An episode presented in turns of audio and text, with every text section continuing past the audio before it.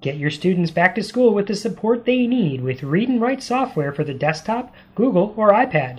These proven software solutions help those with reading and writing difficulties, learning disabilities, or English language learners. Read and Write Gold text to speech software provides tools for reading, writing, studying, and research for students while they work within the common applications they use every day. Read and Write for Google provides support tools for Google Docs, PDFs, and EPUBs in Chrome on PCs, Macs, and Chromebooks to make Google Apps for Education accessible. And iReadWrite makes reading easier and ensures accurate writing as students use their iPad for school, work, or leisure. Learn how the Read and Write family of products can help your struggling student by visiting www.texthelp.com or call 1 888 248 0652. That's 1 888 248 0652. Get a free trial of Read and Write Gold or Read and Write for Google today. Have students with IEPs take advantage of the Read and Write Gold IEP special.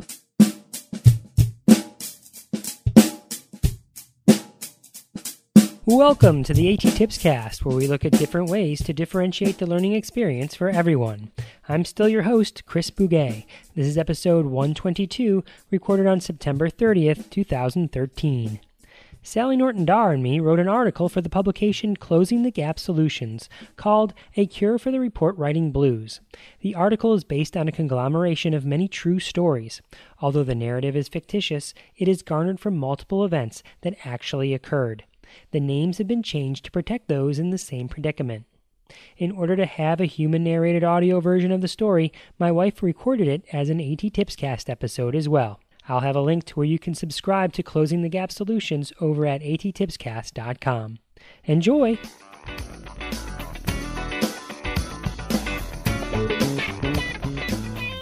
A Cure for the Evaluation Report Writing Blues by Christopher Bugaj and Sally Norton Darr. Molly felt her pockets for the keys. Nothing. Had she locked them in her car again? Her lack of sleep might be causing her mind to play tricks. Brief lapses in short term memory were another awkward side effect of sleep deprivation. It wasn't like she didn't know the cause of the problem. It was that old familiar friend named stress. That ugly stepsister had moved in about three years ago when she took her new job as an assistive technology specialist and had been using all the hot water ever since. When she accepted the position, she remembered feeling elated and eager to start. This was the job she had dreamed of and worked hard to get. She was qualified, committed, competent, experienced, and genuinely concerned about making a difference in the lives of others. She was actually going to be spending her every day helping students achieve their educational goals by recommending, acquiring, and implementing technology. She had planned to be an adjunct member of each student's educational team to help decide collectively what solutions would be least restrictive and most appropriate given the current situation.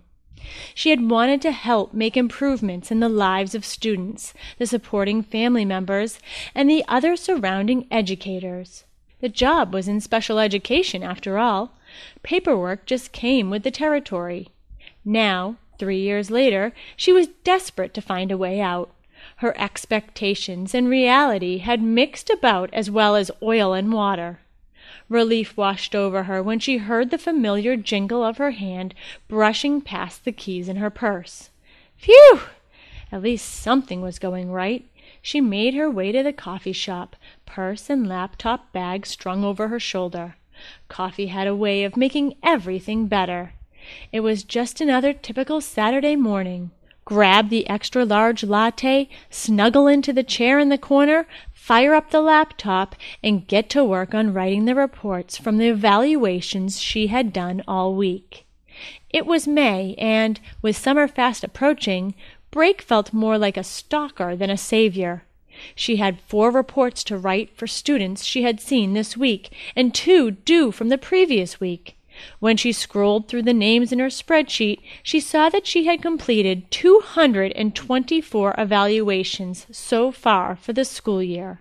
With the other assistive technology evaluations she already had scheduled, she was on pace to hit 255 before the end of the school year.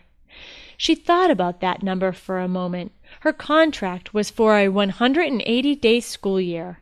That meant she was conducting and, consequently, drafting a report for more than one evaluation per day. No wonder she was spending every Saturday morning sucking down skinny cinnamons. Excuse us, a woman said out of the blue. I'm sorry to bother you, but don't I know you from somewhere? The woman had light brown hair, and Molly had to admit a familiar face. She was sure they had indeed met before. When she looked past the woman to the gentleman accompanying her, the flame of recognition ignited. Yes, Molly smiled. We met at the State Assistive Technology Conference last year. We sat at the same table for lunch or something, right? How's it going? the man asked, genuinely interested. Molly was about to offer the automatic response of okay when she realized that this would be a complete and utter lie. She was anything but okay. She was so frustrated she was ready to throw her laptop across the room. Instead, she offered up the truth. Actually, not good. I spend just about every Saturday here writing up reports on the students I've seen. Besides that, I've got every person I talk to wanting a tablet computer, whether that is the right tool for the job or not. I attend massive amounts of individualized education program meetings.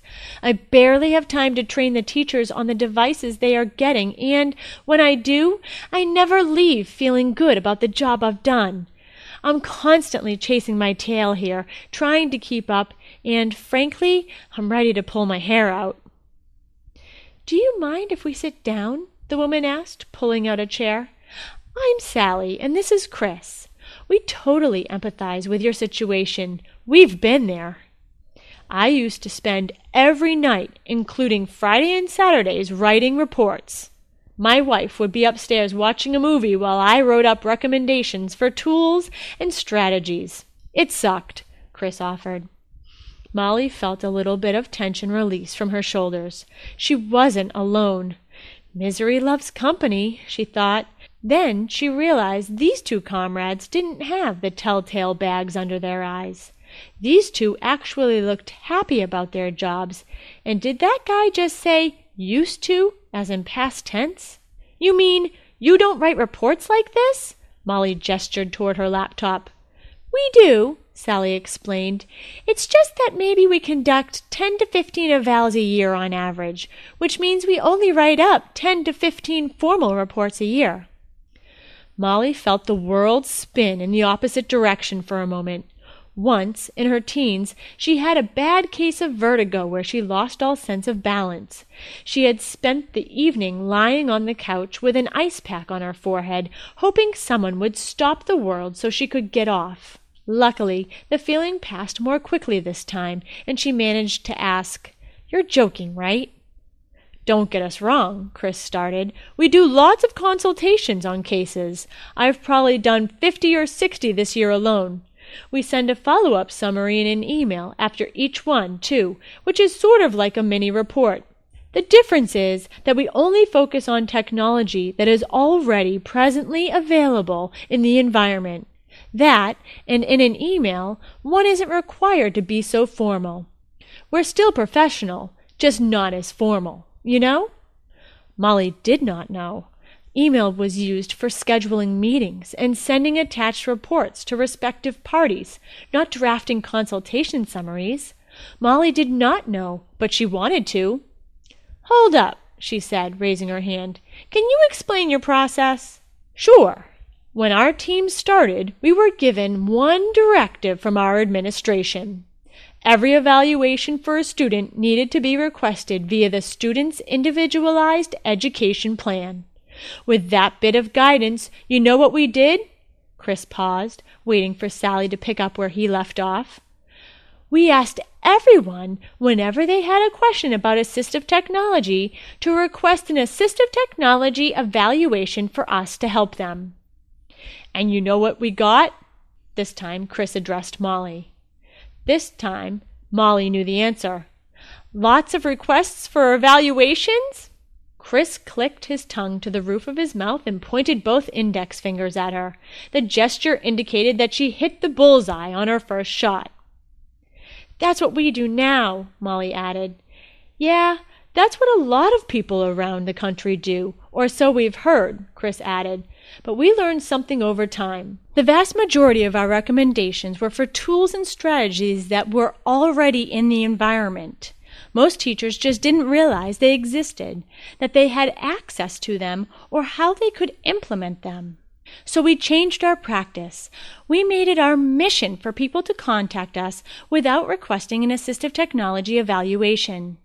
This is mostly teachers or case managers, but any IEP team, including a parent, is welcome to contact us.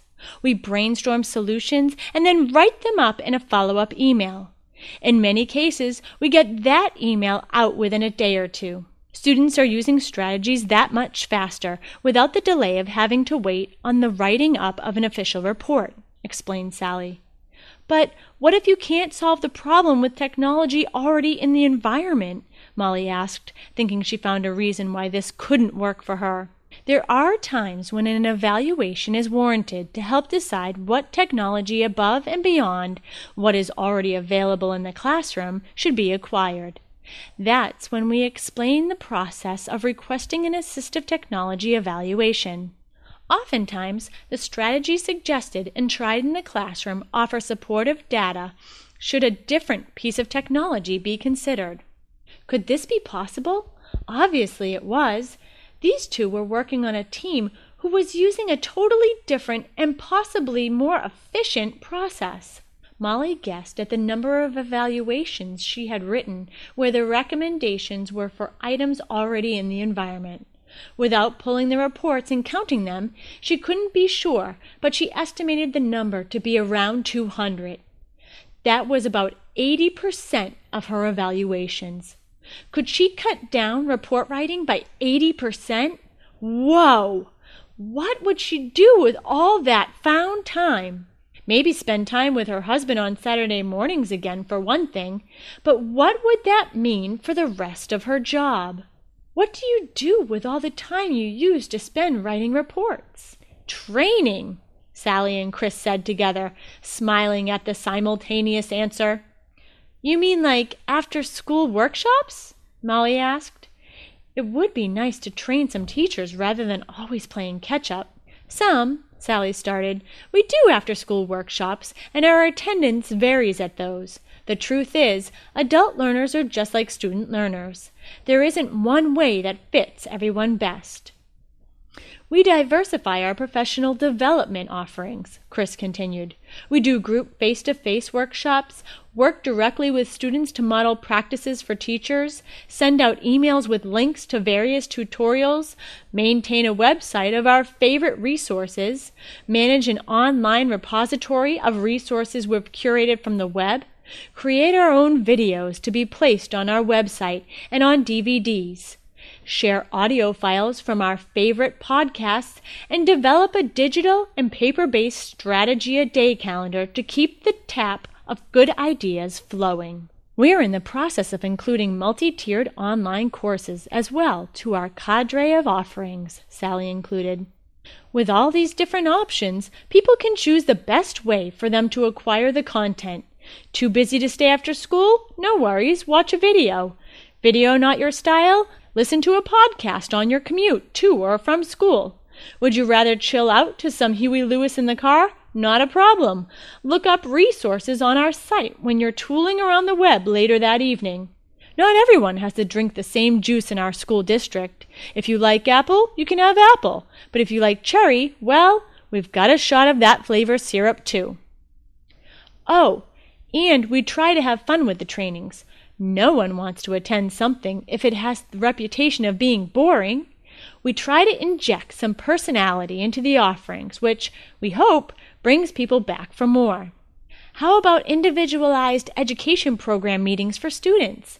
Attending those meetings must take up lots of your time as well. Sally and Chris shared a quick, knowing, pensive look. We typically don't attend IEP meetings. Molly nearly fell out of her chair. She fought the urge to look around for the hidden cameras. She was surely on some reality television show. Someone was bound to leap out yelling, Gotcha! at any minute. Seriously? How else do you explain your recommendations to the team working with the student if you don't attend IEP meetings? Training, the duo said again in tandem. Laughing, Chris gestured to Sally to continue. We'd rather spend our time going over the recommendations with the teachers than attending an IEP meeting. It is imperative that we empower the teacher to know what those recommendations are and what they mean. The best way to ensure that a teacher knows exactly what is meant within a recommendation is for him or her to have to explain it to others. When we're present, we might say all sort of things that could be done, but in the end, it is the teacher, along with the other IEP team members, who need to implement the tools and strategies. Molly took a sip of her latte and, despite the rush of caffeine, felt oddly relaxed. She considered the implications of what these two were saying. Less time writing reports and less time attending IEP meetings equated to more time training educators and students to actually implement technology. That sounded strangely like teaching, the profession she fell in love with ages ago. The theory was sound, but was this sort of change doable?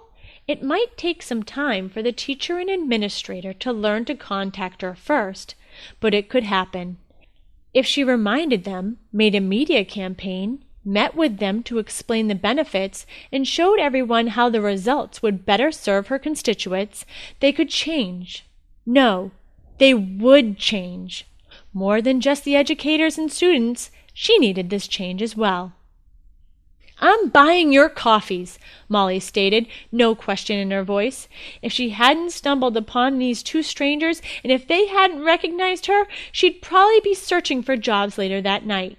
Now she had a plan of action that could change her job for the better, forever. She reached for her purse to pull out her credit card. She felt she had to do something to show her gratitude. No, no need, Sally said, a gracious hand shooing the credit card away. Yeah, there's no need to buy us coffee, Chris added with a coy smile, but if you want, you could buy our book. We had this conversation a few years ago, and a representative from the International Society for Technology and Education asked us to write a book about our team's challenges and solutions. You can share the book with your administrators to validate these and more tried and proven suggestions for practical and fun ways to implement assistive technology in the public schools.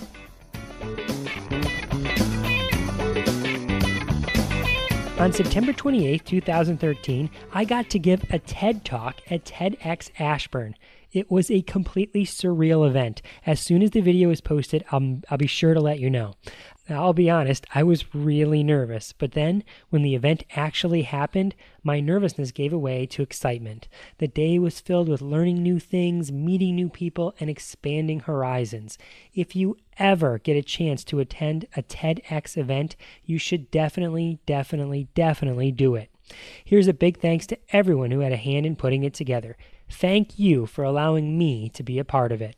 Also, I just received word that the book Technology Tools for Students with Autism is now available for pre sale. I co authored two chapters in this book with Mark Nichols and Melissa Hartman. One chapter is on professional development, and the other is on tools and strategies used by students with autism.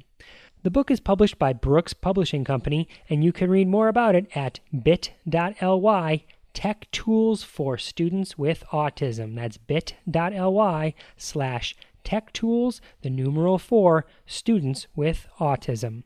Finally, I wanted to remind everyone that Beth Poss and me will be doing a different sort of pre conference this year down at ATIA in Orlando. The idea is simply this during most pre conferences, you come, you listen to a few people talk, and maybe you do a few exercises that build upon the content of the presentation. That's been a perfectly good model for years, but we wanted to try something a little different this year. We wanted to host a pre conference where participants walked away with a tangible, completed product or system or project of some sort. Participants could come to the session with an idea for an initiative, program, lesson, or activity that they'd like to start in their own educational institution to propagate a change. Together, we'd brainstorm, cultivate, and formulate that idea into something actionable using digital tools. Participants could create a resource with the tools to take back home to use with students, clients, colleagues, or other staff. People who have an idea could use the time in this session to see their idea all the way through to fruition with guided practice from us, the facilitators. This session will minimize talking at you and maximize hands on doing. Ideas might include building a social media presence, creating a strategy a day calendar, starting a video channel, creating a blog or podcast, formulating a multimedia workshop using curated content, starting a wiki, starting a social bookmarking group, initiating an app review resource, making an online professional development course, writing a comic strip series, or making a glog. You can learn more about this pre-conference and register over at bit.ly slash digdeeper2014. That's bit.ly slash digdeeper2014. Until next time, may all your interventions be inclusive, may all your strategies be supportive, and may you all find your cure for the evaluation report writing blues.